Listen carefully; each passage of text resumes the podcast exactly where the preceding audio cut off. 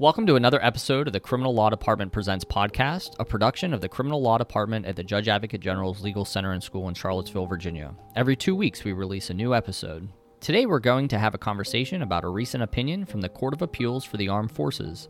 Please note that these episodes may contain facts and circumstances surrounding criminal trials. Listener discretion is advised. All rise! Hear ye, hear ye, hear ye. The Honorable United States Court of Appeals for the Armed Forces is now open and in session. God save the United States of America and this honorable court.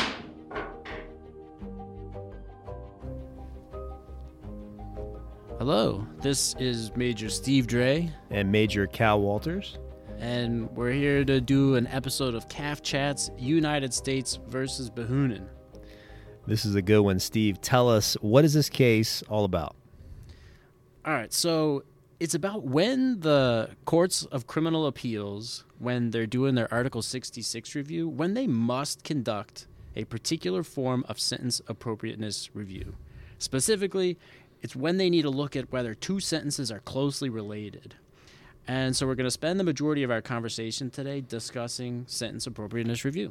So, for those of you who don't know, like I didn't, what the CCAs do with regard to sentencing, this is going to be a great case to give you an overview of that process. So, Steve, tell us about the facts of this case, and then we'll dig into what the court did with regard to sentence.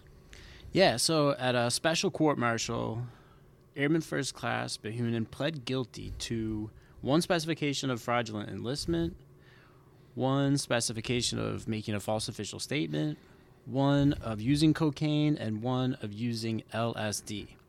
Importantly, another airman, senior airman CM, also pled guilty to a slightly different version of these four offenses, in addition to one specification of distributing cocaine and one specification of distributing LSD.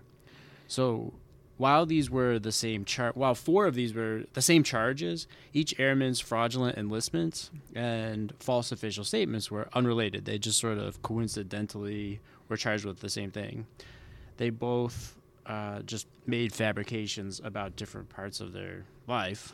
A military judge sentenced Airman First Class Behunin to a bad conduct discharge, 110 days in confinement, $1,100 per month for four months in forfeitures, and reduction to E1.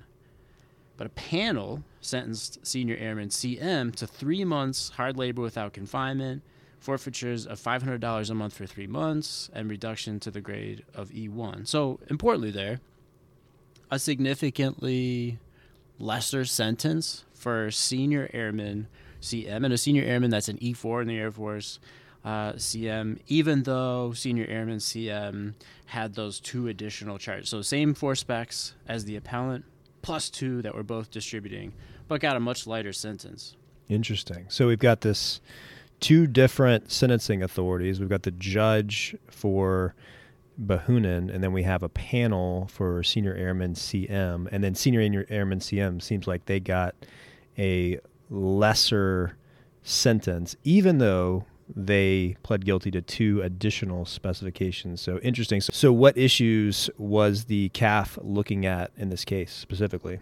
Yeah, so the CAAF granted two issues. First, and this is what we're going to talk about, is whether the Air Force Court of Criminal Appeals misapplied a case, United States versus Lacy, that's a 1999 CAAF case, when it held that senior airman CMs and appellants cases were not closely related cases whose sentence would have required comparison. Required is an important word here because they've got discretion. We'll talk about that. They've got discretion to conduct sentence reviews, but there are times when they must conduct a particular review that they were not required to here uh, because certain factors in that Lacy case were not met.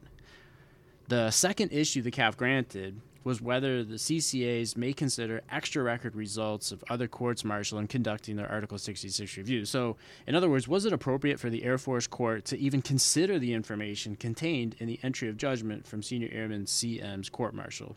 So, that was what the appellant here, uh, Airman First Class Behunin, attached that entry of judgment to her appeal, and the Air Force Court used that in conducting its analysis here And that was one of the issues on appeal was whether attaching that and considering that entry of judgment was appropriate.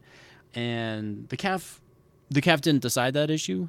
Uh, they just assumed that it was okay, but they could resolve this appeal without looking into it. So someday down the line, we may see whether it was even appropriate to consider that entry of judgment um, in an appeals, and that goes to that goes to like our definition of what is in a record, right? What is considered a record? What can be attached to it? What can be attached to it if it's not raised at the right time? And we'll have a good talk, I'm sure, in some episode down the line on on what that looks like, but not today because the CAAF the CAAF just said we don't need to figure this out here. What it did rule on that first issue is that the Air Force Court of Criminal Appeals did not abuse its discretion when it determined that none of the three Lacy categories, and we'll talk about those in a minute, were met. And so, what the CAAF decided essentially is that the Air Force Court of Criminal Appeals conclusion that it was not required to compare Airman First Class Behunin and Senior Airman CM sentences, that that was okay. Interesting. So, Steve, give us a quick rundown of how the appellate courts deal with sentence appropriateness and that power. Tell us a little bit about. Give us kind of a once over the world of that quickly, and then we'll we'll deal with some some takeaways for the practitioners out there. Yeah. So so I'm just going to read a little bit. Of, this is the new language. So Article 66 was amended in 2021. So I'm reading the new language. Uh, for that, for our purposes, it, it, it works here. Uh, the court, the the CCA, may affirm only the sentence or such part or amount of the sentence as the CCA finds correct in law and fact and determines on the basis of the entire record should be approved. So it's that should be approved from Article 66 that we're talking about here. And it, and it you know, like some things in the law means a lot, right? That those those words mean a lot. And so so think about sentence appropriateness review in terms of four different categories, four different authorities that the CCAs have. So the first is to review sentences for severity. So this is completely discretionary. The CCA can modify or reverse a sentence that is inappropriately severe based on the entire record. That's why it's important to put on a good sentencing case, even if a plea agreement is for a specific term, because the appellate courts do look at this, uh, do look at the sentence. Uh, a limitation on them is that that the CCAs are not to to do mercy, right? That's the prerogative of the convening authority, but they are meant to do justice. And so they'll look at the CCAs, they are required under Article 66 to look at the entire record and determine if a sentence that was adjudged is appropriate. They look at what is in the record and determine if that supports the sentence that was adjudged. Okay, so that's the first category. The second category, and that's that's what this case is about, is sentence comparison. That's why we're here today. So I'll, we'll just kick that down the road. We'll talk about the next two Okay. briefly here. The third is post-trial delay, relief, or credit. So even absent a showing of of a really long post-trial process or appeal process prejudicing the appellant, it sort of goes to the CCA's role to do justice. So if there's a really long, not for good reason, delay in the post-trial processing or the appeal, then the CCAs can use the sentence appropriateness power to grant some relief.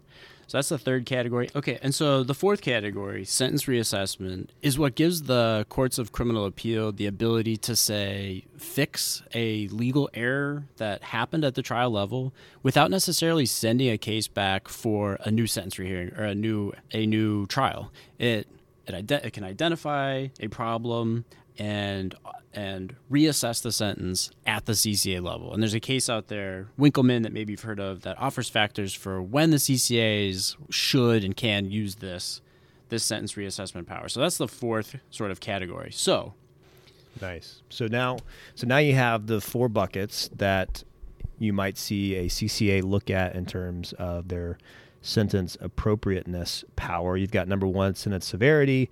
Number two, sentence comparison. Number three, post trial delay, relief, and credit. And then fourth, sentence reassessment. So this case, we're focused on sentence comparison. So, Steve, tell us what the court found with regard to sentence comparison and walk us through the analysis that the court does for sentence comparison. That's why we're here today. The CAAF granted this this pretty narrow issue on just whether the Air Force Court of Criminal Appeals was required to do this sentence comparison. Right, it's discretionary. The CCAs could do it in any case. That Article 66 power is really robust. Uh, the CCAs can do it if they want to, but there are sometimes when they must do it. And in order for that to happen, there's several hurdles that an appellant needs to get over. The first of which is to show that two or more cases are closely related. That's the the important term here, closely related. So it, it sounds like this, right, Cal? Like you've Yeah. got you've got two cases. Four of the specifications are are very similar. The two drug uses were were essentially identical. They were just they were using drugs at a at a party, and you've got two other specifications that are at least the same articles under the code. That was the difficulty that the appellant had here is establishing that those were in fact closely related, mm-hmm. right? Because effectively, what the Air Force Court of Criminal Appeals does here is say that these it looks through these three factors. So the first is whether co-actors were involved in a common crime. The second is whether service members were involved in a common or a parallel scheme. And then the third is whether there was a direct nexus. And the Air Force Court of Criminal Appeals decides that Airman First Class Behunin did not meet any of those three categories. And that's the those are the we'll call them the Lacy categories. So because the appellant didn't satisfy one of those, and Cal, its analysis of these categories goes like this. So the first is that the co-actors were involved in a common crime. The CAAF finds that the Court of Criminal Appeals did not abuse its discretion, where all the specifications for both service members failed to coincide. So the appellant and senior airman CM were co-actors merely in a subset of the overall convicted offenses. It notes the appellant and senior airman CM didn't even know each other at the time they completed their respective enlistments. So it's the same specification, but it wasn't the same crime. For the second category, a common or parallel scheme, the CAAF notes the appellant and senior airman CM were independent actors in regard to the crimes of fraudulent enlistment and false official statement. For the last category, whether there is some other direct nexus among the courts martial, the CAAF dismisses the notion that a mere similarity of offenses satisfies this requirement. So, in conclusion, the CAAF accepts the Air Force Court of Criminal Appeals rulings and finds that it did not abuse its discretion. Because the appellant didn't satisfy one of those categories, and they didn't go to the second step, because there's actually another step here. Okay. The appellant needed to establish one of those categories and then would have needed to demonstrate that the sentences were highly disparate.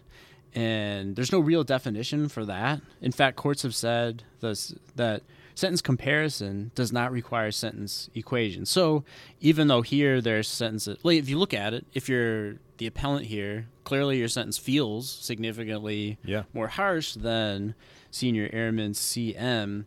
Uh, I'm not sure they would have gotten a highly disparate here because there's a lot of wiggle room there too. It doesn't require exact sentences, and the reason there's there's there's a good amount of history for why we have this, for why the CCAs have this power. That it's an effort to generally level the playing field. That's why the CCAs have this authority, but they really don't exercise it that often. So here we they found that it wasn't closely related, so they didn't even get to that second step. And even at, as I recall, we were talking before we recorded, even in Lacy, right? They didn't they didn't find that second step, right? That they were highly Yeah, that's exactly. Yeah, Lacy. So Lacy involved three accused who all committed the same crime against the same victim, and one of those accused got eight months of confinement, one got 15 months of confinement, and one got 18 months of confinement. And the CCA in that case found those sentences were not highly disparate. So it found it found that it was certainly co-actors involved in a common in a common crime. so closely related. Right. So the the CCA found that it was closely related, but that second step of the analysis, whether the sentences were highly disparate, the CCA uh, found that they were not, and the CAAF uh, agreed. So, so this is a tough. This is a tough hill to climb if you're Yeah. an appellant, for sure. The power's there, and the CCAs can conduct it within their discretion. But this case, pretty limited holding here, uh, because the CAAF agrees with the Air Force Court of Criminal Appeals that it was not required to conduct a sentence comparison analysis here because that first threshold wasn't met. So, what do you think are any takeaways for the field? Any any practitioners out there based on this, like you said, kind of limited, narrow holding? What can they learn from this case, Steve? Yeah, so a few things. I think first, just being aware that this sentence appropriateness power is out there, that this authority exists for the CCAs, that right this language, this should be approved language is important and means quite a few things. And just understanding what part of what the uh, you know the CCA level courts are required to do in each case that comes to them. Uh, that's one thing. So just a general understanding of that. I think another is being careful about using other court-martial sentences as a metric, right? If you're uh, uh, on the defense bar and, and you're seeing a, it could be a closely related case. It could be like a co-accused. You know, your client is not going to be entitled to the same sentence. It may it may seem unfair, and so perhaps just part of uh, informing them of that uh, reality. Uh, and the I think another thing to think about is just that we have not had sentencing guidelines forever, and you know, really just been sort of limited with there's a few offenses that have mandatory minimums um, and the president outlines maximum punishments but we haven't had guidelines not like not like what folks in the in civilian jurisdictions have and so but we have they're coming right they're mm-hmm. developing these right changing. now and yeah. And no later than 27 december 2023 we're going to have sentencing parameters and criteria. And whatever that ultimately ends up looking like that will probably you know probably change analyses like this. Uh, but it also probably certainly the goal will be well part of the result will be some more clarity in sentencing probably. Mm-hmm. and we'll see how those play out. But just you know those are coming. If all the offenses in a court martial occurred after 27 December 2023 then then there are going to be parameters and criteria applying to the sentencing in those cases well, thank you, Steve, for giving us an overview of the sentence appropriateness power and some key takeaways. Anything else you want to highlight before we wrap this one up, Steve? No, that's all I got, Cal. All right. Thanks, Steve. All right. Thanks, Cal. Thanks for joining us today for another episode of the Criminal Law Department Presents podcast. If anything you heard sparked a thought, we'd love to connect with you. Your comments help us create better future content for the field or the fleet. Reach out to us on Facebook or Instagram. The information can be found in the show notes for today's episode. The views expressed in today's podcast are those of the presenters and not necessarily the Judge Advocate General's Corps, the Department of the Army, or the Department of Defense. Court thanks counsel for both sides, and the court will stand in recess until further order of the court.